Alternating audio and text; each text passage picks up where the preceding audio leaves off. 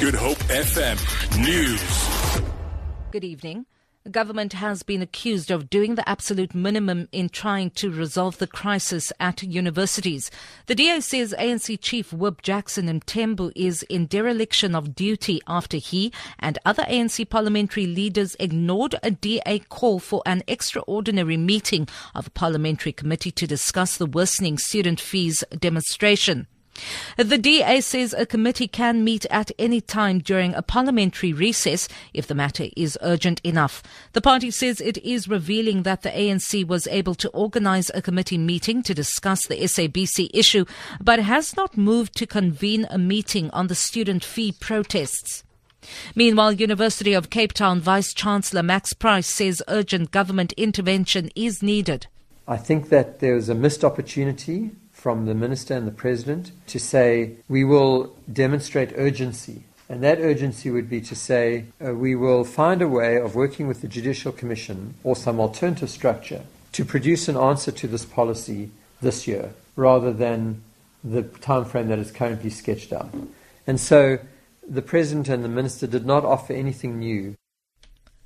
The Cape Peninsula University of Technology has announced that classes will remain suspended tomorrow. In a statement, the institution says it took the decision based on ongoing security assessments. No tuition took place today.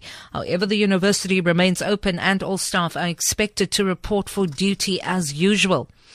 The Western Cape's promotion agency, Wesgro, says it is aiming to avoid any negative effects on trade and investment relations with the UK following the intended withdrawal from the European Union.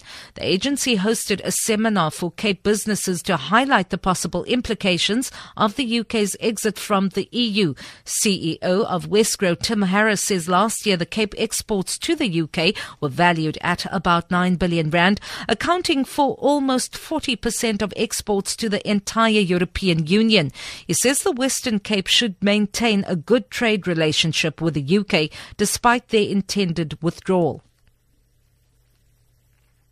terms under which we export to Britain are likely to change in the next few months. What we agreed is that post-Brexit, Western Cape exporters have at least as good terms a really important market for us, and we have to make sure that government and business is responding to ensure that we're prepared for the fallout from Brexit. Fashion icon Karl Lagerfeld has ticked off Kim Kardashian for flaunting her wealth a day after the reality television star was robbed at gunpoint in Paris of 140 million rand worth of jewelry. Lagerfeld says Kardashian cannot display her wealth and then be surprised that some people want to share it with her. Kardashian was tied up and robbed after the celebrity showed off her jewelry to more than 100 million social media followers. She left the French capital in a hurry yesterday.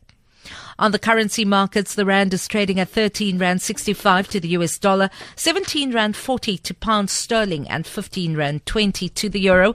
Gold is trading at $1,285 an ounce. The price of Brent crude oil is at $51.16 a barrel. For Good Hope FM News and Traffic, I'm Vanya Kluter-Collison.